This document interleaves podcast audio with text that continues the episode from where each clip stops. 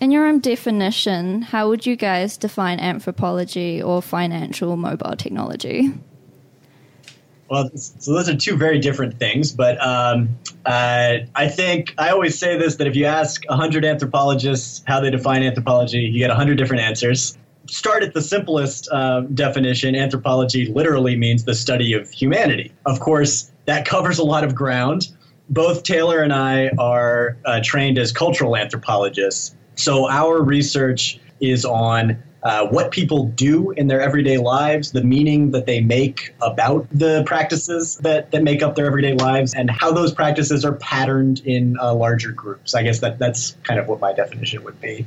Yeah, I, absolutely. And as anthropologists, we're both interested in the intersections of money and technology. What's become known mostly recently, mostly through um, the kind of hype channels of Silicon Valley as financial technology or fintech for short. In most industry circles, fintech means new digital and mobile platforms or applications for managing people's finances. They tend to be consumer facing, so the vast majority are all about are targeting consumers and trying to give them new options for um, how to manage their money.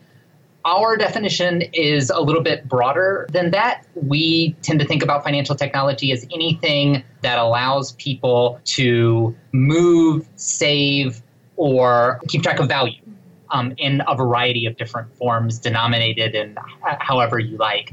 Um, and so that includes a whole number of different artifacts and practices, past and present, from cuneiform tablets in ancient Mesopotamia all the way to Venmo today. Oh, wow, that's really interesting. So, on that line, what made you guys find your way into this area of study? So, Taylor's been working on money and economic anthropology much longer than I have. Uh, I guess I'll go first. Uh, my entree into this came through uh, working as a graduate research assistant with the Institute for Money, Technology, and Financial Inclusion at University of California, Irvine. And uh, th- this was a, well, how long was this? Six six cohorts, but 10 uh, almost 10 years. Almost 10 years. Almost 10 years an institute funded with a uh, grant from the bill and melinda gates foundation though working separately from the foundation that funded research in 44 different countries around the world uh, mostly uh, local researchers m- most of whom were in the global south looking at everyday financial practices and monetary repertoires. That was our, our phrase that came out of this. Uh, uh, especially the very poor, the, the those living on uh, less than two dollars a day. And uh, so, so I got involved in that as a research assistant and sort of uh, uh, remained involved and um, uh, has taken me in a lot of interesting directions.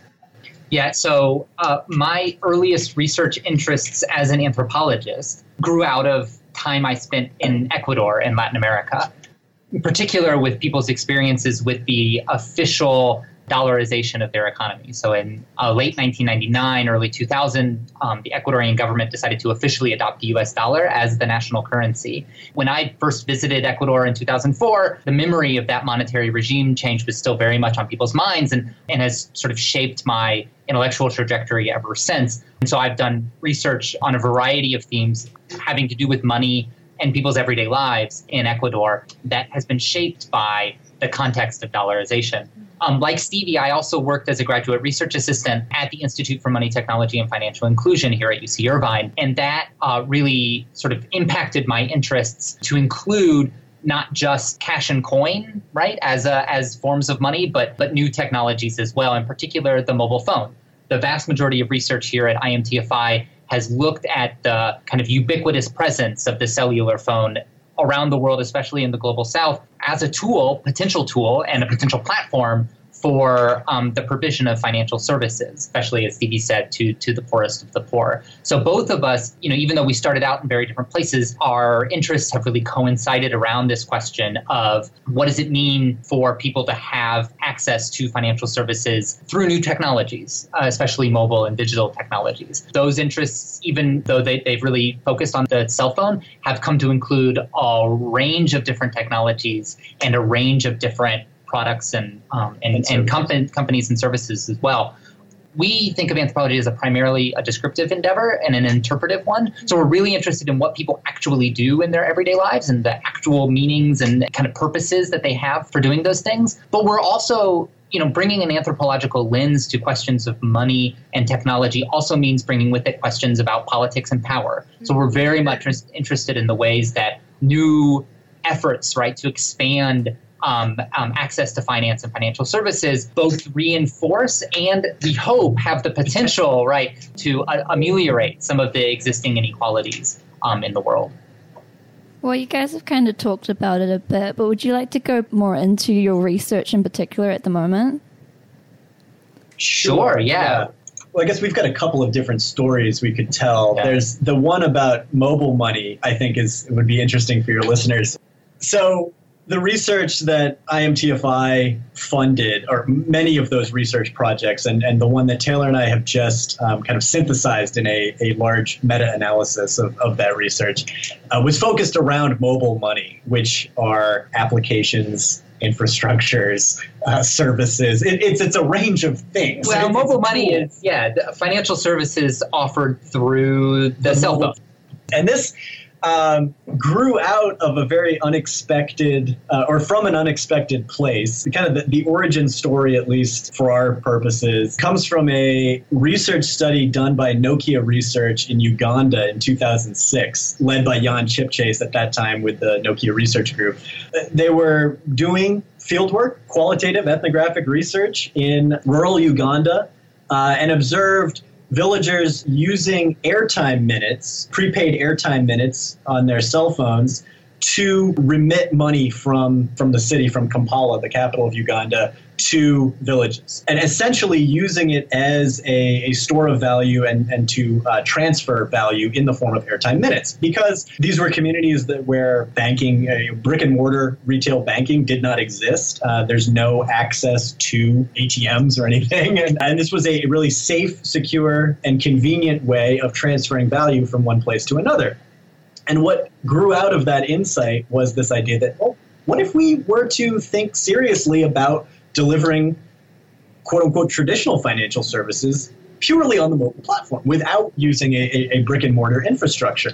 Could it be done? Well, clearly it was being yeah. done. And so it, it, kind of, though it comes from this uh, industry setting, it, it, really speaks to what anthropologists are always interested in, which is looking at what people are, are already doing and trying to draw insights for design, for policy, for what have you from that.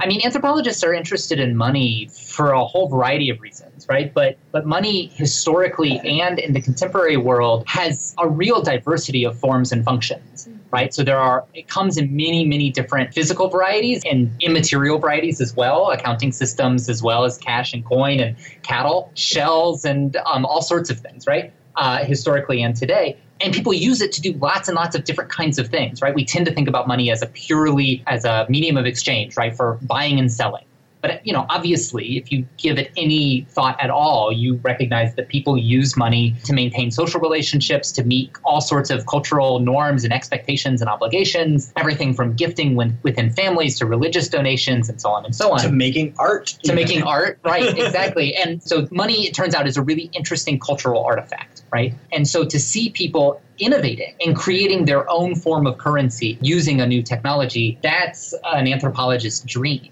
right? And and in fact, it's been a really fascinating journey since some some of those early moments, right? So 2007 is a kind of origin point in many ways for, for the new world of, of digital and mobile currencies, partly because of what happened in the global south, especially sub-Saharan Africa, around the, the invention of cell phone based uh, financial services, but also in the wider world, you know, all, all around the world, I, I, should say. And so, you know, if part of our research focuses on uh, mobile money in the global south, another part of it looks at the ways that some of the lessons from the mobile money experience in the global south have been imported back into um, into the West, into the United States and Western Europe in particular. And so that has included an effort to kind of document the whole variety of experiments that have happened since 2007 um, in the world of money and payment. And we've already sort of mentioned a few of those already, but they include everything from, you know, peer-to-peer value transfer, stuff like Venmo, to new portals for e-commerce like PayPal or Amazon, to you know stuff that sounds like it might come right out of science fiction right cryptographic currencies like bitcoin which has been very much in the news recently so we've we've written about all of these mm-hmm. these things um, in combination and, and individually, and we've started to think about them in a very particular way, right? So in industry and historically, people tend to think about monies as sort of moving through a kind of evolutionary progress, right? One, you know, first there's barter is typically the story. Then there's coin, then there's paper money, and then at some point in the future, right, like we won't have any of those things anymore. It'll simply be a, a purely cashless world, right? We tend to think of new monetary technologies, new financial technologies as additive rather than substitutive, right? So things don't disappear. We still use coins for all sorts of things, both to buy and sell, right? But also, you know, to throw in the wishing well. And again, um, that's not a new lesson at all. This this is evident historically in the way that communities have used different forms of payment and different forms of money around the world. Yeah, absolutely, together um, to do different kinds of things. And so today, um, even though we're seeing a, a, diverse proliferation of new experiments with money, in some ways spurred on by new digital and mobile technologies, that primary lesson, right, about the kinds of things that people do with money and the ways that they layer um, different monies on top of one another um, remains true. Yeah, uh, people have always used money socially. I mean, money is inherently social, which is, of course, what makes it interesting for anthropologists to yeah, study. Yeah. But people have also always used diverse forms of money. It's not a this is this is not a new thing, right? right. This is this is uh, if anything the most human aspect of using money. Absolutely, is, is using a diverse. And that that really go, goes against one of the sort of assumptions that people make about money, right? Which is that it should have this kind of homogenizing effect. You know, it should just sort of flatten the world. It should erase all of our social relationships. But actually, we know from history and from today, right, that it actually enriches in yeah. many ways people lives. I really love this deep dive into how money is such a kind of a, like an old and familiar concept that just gets you know, just gets different forms, but at the end, it's all about sociality and how we engage with each other through value. Um, and I wanted to ask you a specific question around knowledge and adoption of technology, especially of financial type of services. So we recently did, uh, both of us, a project with a peer-to-peer financial platform here in New Zealand called Harmony.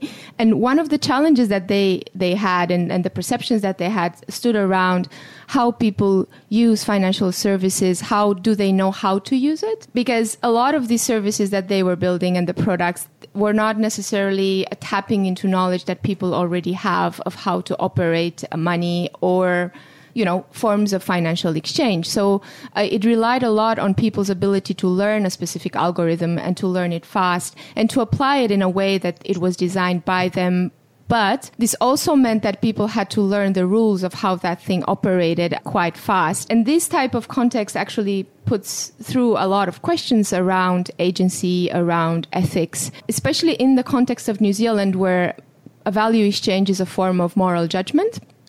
Mm. So people place a lot of value on being able to prove that they are financially savvy, that they know how to handle their money, that they will not go into debt, which is seen as something inherently bad if it doesn't produce additional value and just um, is just spurred by consumerism. So um, I wonder if you can speak a bit to to this topic. Um, sorry for the long question. Oh no, no, no. yeah, actually, if I could return to the the story coming out of Uganda, there's there's an interesting lesson that that comes out of this. So this observation of people using airtime minutes as a, a form of value transfer led more or less directly into the design and, and launch of M-Pesa, which is probably the most well-known uh, mobile money service in the global south, maybe worldwide. Yeah, in fact, uh, in Kenya in um, 2007. And it was a, a smashing success, something like is it north of 90% of Kenyans have access to or use uh, M-Pesa for peer-to-peer value transfer. And so it was very successful for Safaricom, the, the mobile network operator that designed it and runs M-Pesa. Uh, and indications, at least early indications, are that it did help raise a significant percent of Kenyan households above the poverty line. So there were some practical effects of this as well. There was a lot of excitement, understandably, around M Pesa and a rush by um, developers and investors and design firms and mobile network operators to to create the new M Pesa in, in their own local context. Yeah. But it turns out trying to replicate that experience is really difficult, Really, right? really and so I think that this speaks to uh, to your project, right, with Harmony and the difficulties that you ran up against in terms of promoting consumer adoption. You know, M-Pesa was a success for a lot of reasons, but one of the reasons is it was a success is because it built on top of what people were already doing. Yeah. And so people were already remitting money using airtime or more traditional methods, you know, sending them with bus drivers, et cetera. And, and there were already a whole set of social relationships that had been built up that M-Pesa as a company was able to, to build on top of. And those were relationships with local retailers who then became the cash in and cash out points for the mobile money service I mean, the face of the service. the face of the literally. service. Yeah. absolutely. And so we've uh, been very much interested in mobile money land. This is usually referred to as the agent network, the network of, of retail agents who provide customers with the, the sort of physical touch point, right, for the system. And that network, right, that's, and, and it's a social network, right, it's a social infrastructure, had to exist and had to be maintained and actively cared for in order for M-Pesa to be successful, right? Mm-hmm. So simply what we're seeing a lot of today in this, again, diverse proliferation of new digital and mobile forms of money and payment,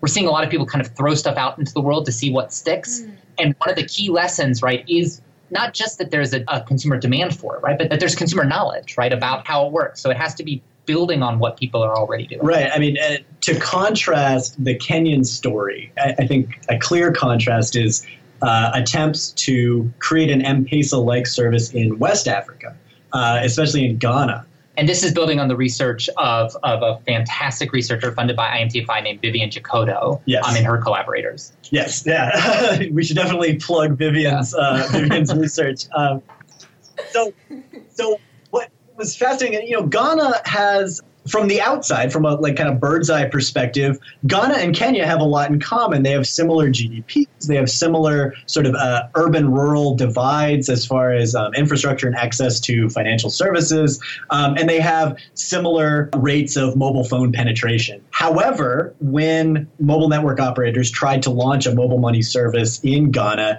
uptake was slower than they had expected it to be. And a lot of that has to do with the fact that people were not using money or exchanging things the same way in Ghana as they had been in Kenya. And the trust was not there. The trust of the platform. Um, is one thing, and sort of knowledge of how to use a phone or how to uh, use a, a- an application is one thing. But trust in the the actual human actors who are part of the social infrastructure that makes up mobile money Yeah. um, is quite another. And where Kenya had these super diverse, I don't know, uh, uh, retailer customer relationships, kinship relationships that mobile money tapped into, in Ghana, those relationships were quite different. There, there is sort of a, They're more hierarchical, right. And this has to do with long-standing cultural differences, right, between East and, and West Africa. in West Africa. Also, on top of that, there's not that this doesn't exist in Kenya, but uh, what Vivian and um, other researchers in Ghana have, have observed is that cash has a really, really important symbolic value in the marketplace in Ghana, where at the end of the day, market vendors will count their cash very publicly. There's this public performance of counting cash that has this um, social capital. Which you can't do when it's all on the phone. Yeah.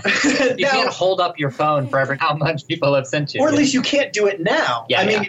You could imagine designing a service that does that somehow, but no one has done it. Yeah. you know? So uh, you know, let me let me offer a very different contrast, right? Mm. So, if one interesting contrast is between the success of M-Pesa in Kenya and the lack of success of other mobile money services um, in other parts of the world, we might also say that the success or non-success of a cryptocurrency like Bitcoin provides another really um, important axis of of, of contrast. So, um, when it was designed, Bitcoin was imagined to be a medium of exchange and mode of payment, right? That people would use it to send money to one another and to buy things.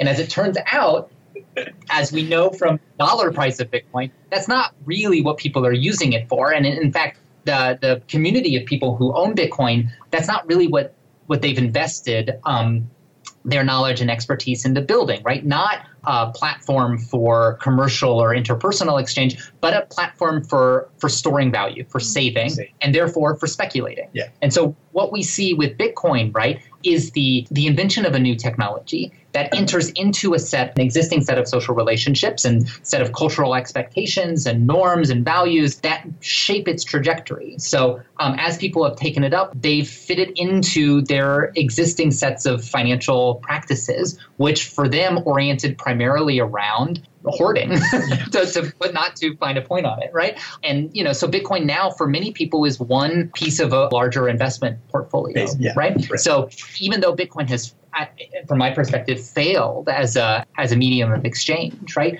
Um, it's succeeded as a store of value or at least as a as a speculative asset so you've talked a lot about these relationships and that with the companies, all these cases and that. So I was just wondering if you could talk to these sort of companies, what advice would you give them? I mean, the most obvious warning, I think, or the, the, the primary one is one size does not fit all. I mean, that, that's that's a, a, mantra that really we came out of our IMTFI researchers' research. Uh, you cannot simply copy and paste a success story from one place to another. And you do have to pay attention to local context and to contingencies that are unexpected. And in order to understand local context, you need to do research. Yeah. You know, and that's so, where carefully trained qualitative researchers, like anthropologists, yeah. really important role to play. Um, Absolutely. if one size doesn't fit all, and if you need to really understand, you know, to put it in business terms, the market, right, that you're operating in, then there's no substitute for good, you know, mixed methods research, including qualitative research, including ethnographic research. Mm-hmm. Um, and so we do think that anthropologists have an absolutely crucial role to play in, in helping companies design uh, services that make sense for their users.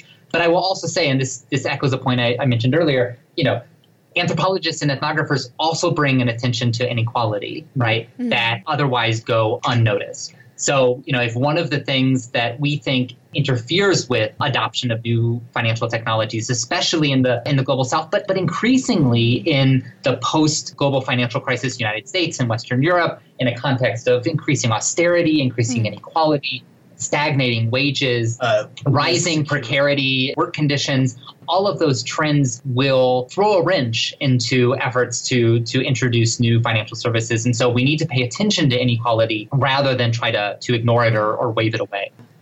One of the challenges that we as anthropologists that work with companies is that inherently the company itself is just another cultural universe, you know, with different identities, different definitions. And the way they look at consumers and the way they see the power and the agency of these groups together with them is very different if you look at it from the inside you know? So most of the times they definitely operate from a perspective that innovation it taps into something that it doesn't exist today you know, mm. it's about creating the new rather than understanding the practices and fitting into them um, into this kind of organic way through which you've spoken to um, until now.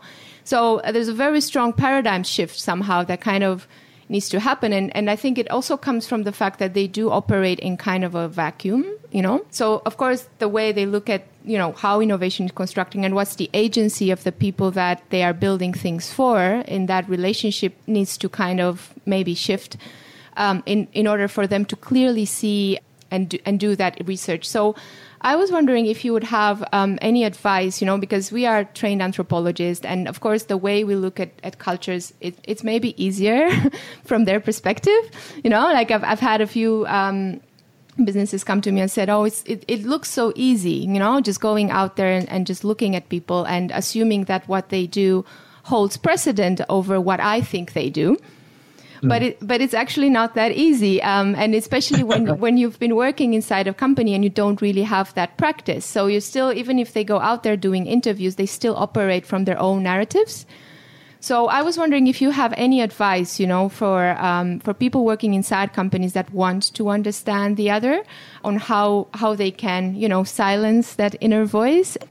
Sure, I I think one lesson that I have taken away from a mentor here at, at UC Irvine is that when it comes to doing ethnography, uh, obviously we use a lot of different methods but at the end of the day, if you're not doing participant observation in one form or another, you're not really doing ethnography. And that's something I agree with. Not all anthropologists would agree with that, but you can do a lot of user interviews. You can do a lot of kind of structured observations, but you're not going to get the the complete picture of people's practices from doing that. There's a lot. There is a gap between what people tell you they do and what they are actually doing, and it takes practice to be able to identify that gap and understand uh, the the difference in meaning between yeah what, what people are saying about what they're doing and what you're seeing them doing.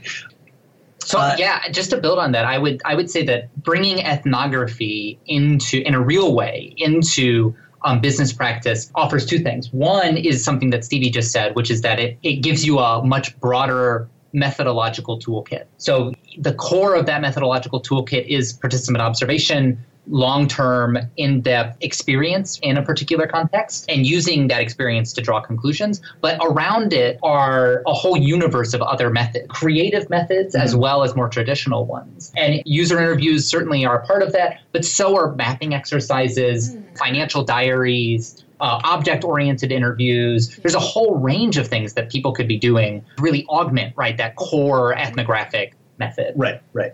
The second thing I think that ethnography brings to business practice has to do with this mindset, right? That I think that you were mm. you were trying to sort of to, that that we're all kind of trying to understand it and maybe and shift a little bit, right? And I think that one of the things that ethnography provides is is a certain level of uh, self-reflection or capacity for for kind of meta reflection right so that you can start to recognize not just that what people are doing is shaped by their own historical experiences and set of cultural um, values et cetera but that that, that, that, that also applies to you right like that that is the core insight of, of anthropology from the the the inception of the discipline, right? Academic discipline as well as um, its wider practice, you know, its practice in the wider world. So one bit of advice would be, you know, hire trained ethnographers. Mm-hmm. and maybe that's a little glib. So I was just reading uh, Mohamed El-Erian's new book. So Mohamed El-Erian is a founder of PIMCO, a millionaire a business person here in the United States. And one of the things that he really drives home, right, is um, diversity in your in your working team. And that diversity, he says, should fall along um, more traditional kinds of lines, right? You know, gender, race, ethnicity, and so on. But it can, it should, and also fall along um, occupational and training lines, right? Like you need to bring people with a different set of um, life experiences and training experiences um, into your um, into your team, right? And so, you know, hiring ethnographers, hiring people from the global south, hiring women, hiring women of color, like th- those things are not. That's not lip service, right? right? That provides an absolutely crucial way to be able to to better understand what's going on in the world, right? So that you're not um, relying on your own blinkered uh, um, perspective. I mean, I think what another way of, of putting that is that, and, and this is what I always tell my students you yourself as an ethnographer are a data collection instrument with all of the advantages and disadvantages that that uh, entails, but drawing upon your own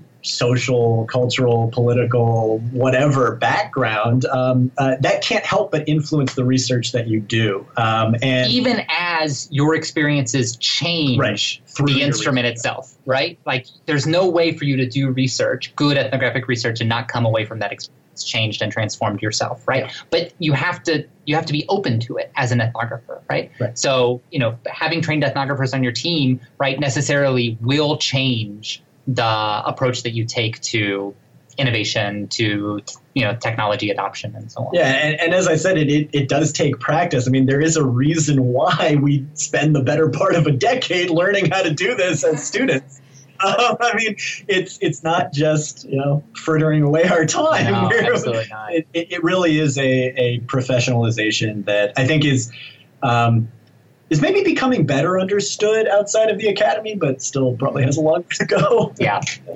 with our case when we worked with Harmony, there was also another issue that came up, which I think you guys have already mentioned about trust in technology. But there was mm. kind of this idea around people having this negative view of technologies, especially financial technologies, because it involves money. And they just found that people had a lot of trust issues around it. So we're just wondering what more would you have to say to that? So this is actually kind of fascinating. I was just reading about this yesterday that at least bankers in the United States have, have seen a shift in their customers. And of course, this is really only only one small segment of the global segment of, of people using money. And is that in the past 10 to 15 years, people have become much more comfortable with the idea of financial institutions collecting and using their data. And that theoretically, I mean, that's a good thing, right? Uh, if there is a partnership between uh, a financial service institution and a end user, you know a, a, trusting relationship between the two, then yes, you know, theoretically you're going to have better services, better products, uh, better experiences all around. But establishing that trust takes time and and can be easily broken. I mean, just look at the fallout that we're continuing to see from the, the global financial crisis in 2008. Um, Absolutely. Um, I mean, trust is yeah. not a given. Trust right. takes work and time that is irreplaceable and it is very, very fragile. And trust is fundamentally about relationships. So um, when you're talking about the trust between, I mean, trust is also different when you're talking interpersonally versus between people and institutions. But if you're talking about the trust that adheres between a person and a financial institution, if trust is a matter of, of the relationship between those between those entities, between those actors, then there are certain things that institutions can do to to help foment that trust over time. And it's not going to happen overnight, and it does take work. But participation and transparency are, are really crucial ways, right, that new financial services and new financial institutions can increase the trust of potential users. So, one of the new projects that we're just now embarking on, Stevie and I, has to do with the potential for credit unions here in the United States to use new financial technologies. And we think that credit unions are especially well positioned to, um, to be the providers of new financial services, digital and mobile technologies. And that's because they are cooperative institutions at their foundation, right? They don't have customers, they have members, right? They are nonprofit, they exist for the benefit of their members, right? And so we think that, you know, if new financial technologies, you know, companies providing new financial technologies might take a page out of the playbook of credit unions mm-hmm. to be able to understand that people are not going to simply take adopt a technology simply because, right? There are social incentives, right, involved in that relationship, and those incentives have to do with trust in a cooperative relationship uh, and a responsive relationship. So, credit unions and other cooperative financial institutions may be very well positioned to be the curators of people's financial tools and data and so one of the one of the things that we've seen in particular as money has shifted into this new mobile and digital world are worries around personal data. And I think that those are legitimate worries. So institutions need to take those seriously.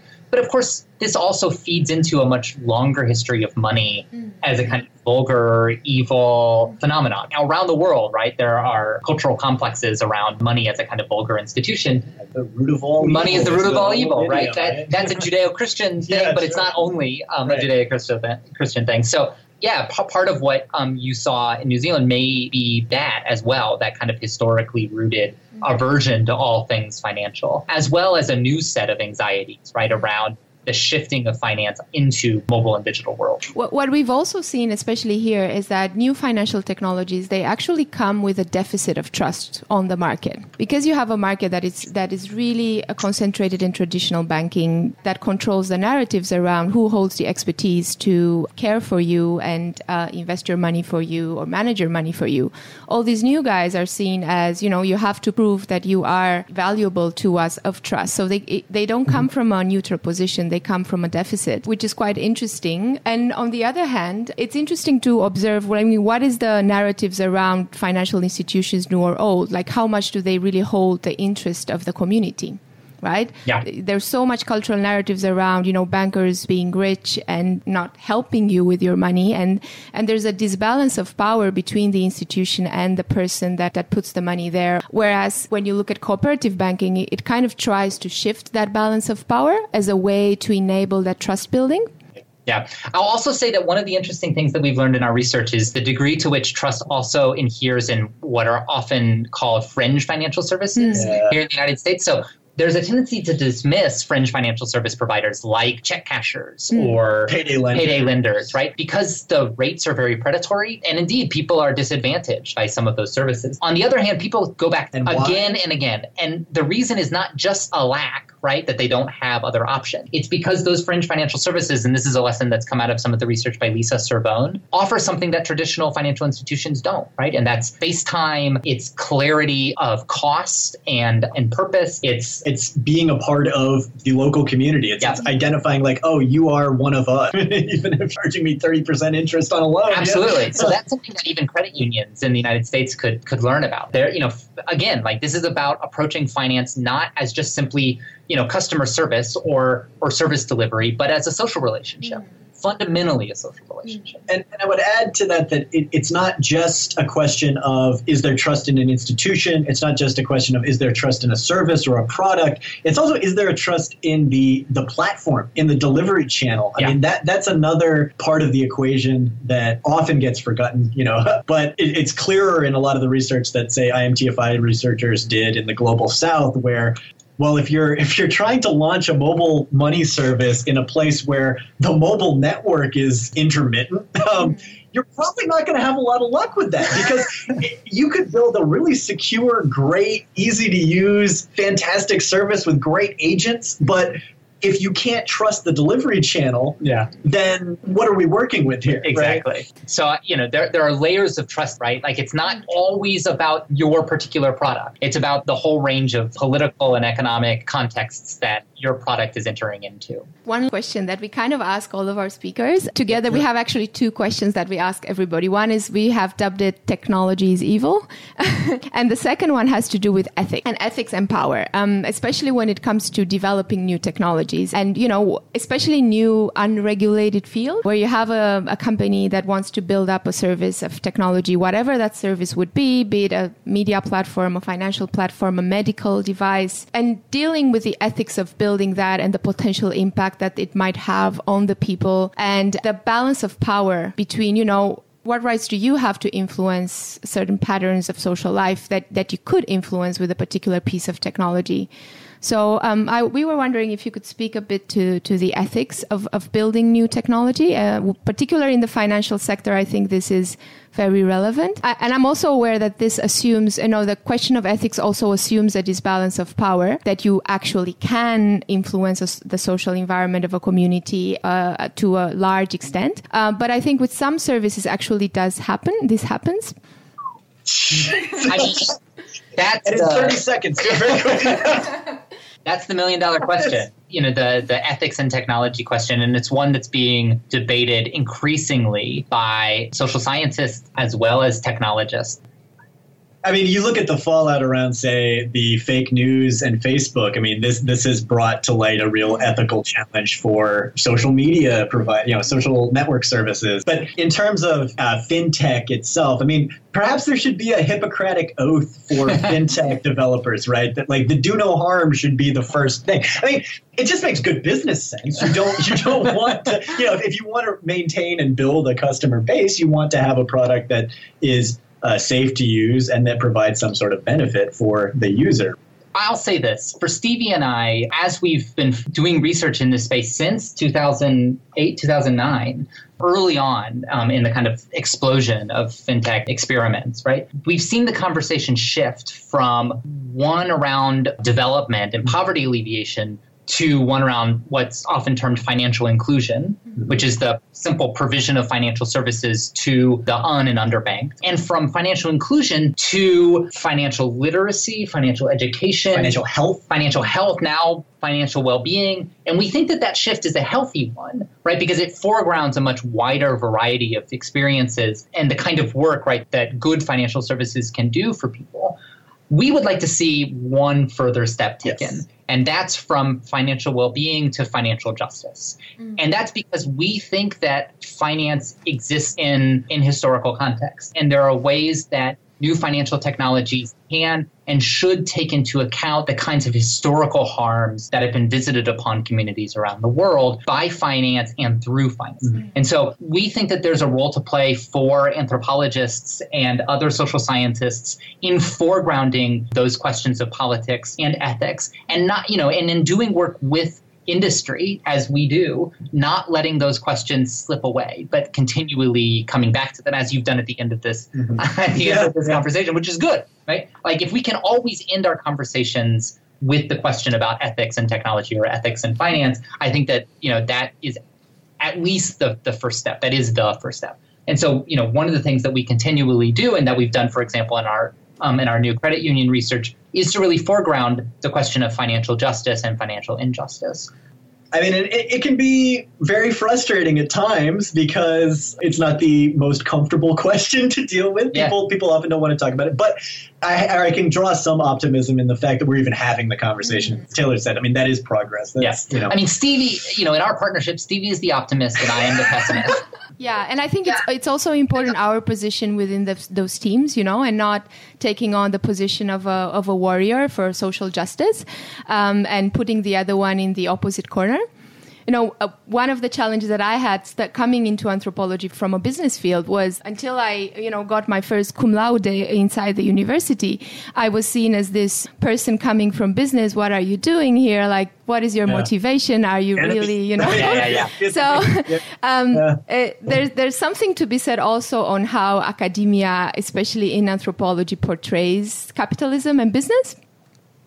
And um, and what what that does to those anthropologists that choose to go out there working with businesses and and and have a self reflection around that because uh, I think for me particularly working with businesses um, this has been uh, a bit of a challenge in some fields where I have a very strong social position um, and where I, I kind of tend to make the conversation very binary. So um, and that doesn't help them to make that self-reflection around ethics right? When when you already put them in that evil box.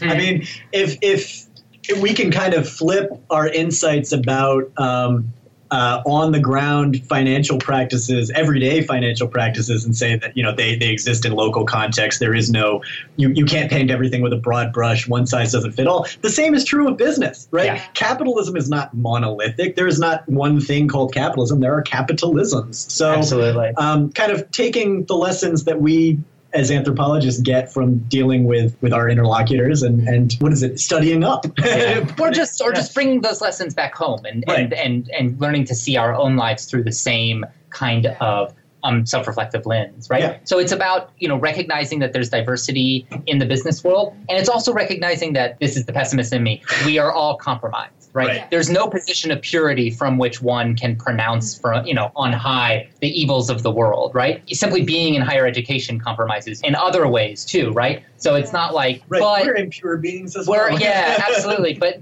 you know, my point is that that doesn't just because I think this is actually a, a Clifford Geertz line, but just hmm. because you can't get a what does he say? You can't get a surgery room perfectly sterile doesn't mean that you should be doing surgery in the sewer. Right. Right. Like there are ways that you can make the world better without necessarily committing only to the best of all possible worlds. I think Right. that there's a certain kind of epistemological and political humility that needs Yeah. to come along with our efforts to improve and, the world. and pragmatism Yeah. pragmatism So I would like to say thank you to the both of you for speaking to us. Um, for all our listeners listening to this, we will um, put a link of their works and how you can look at all their research up on our um, podcast page.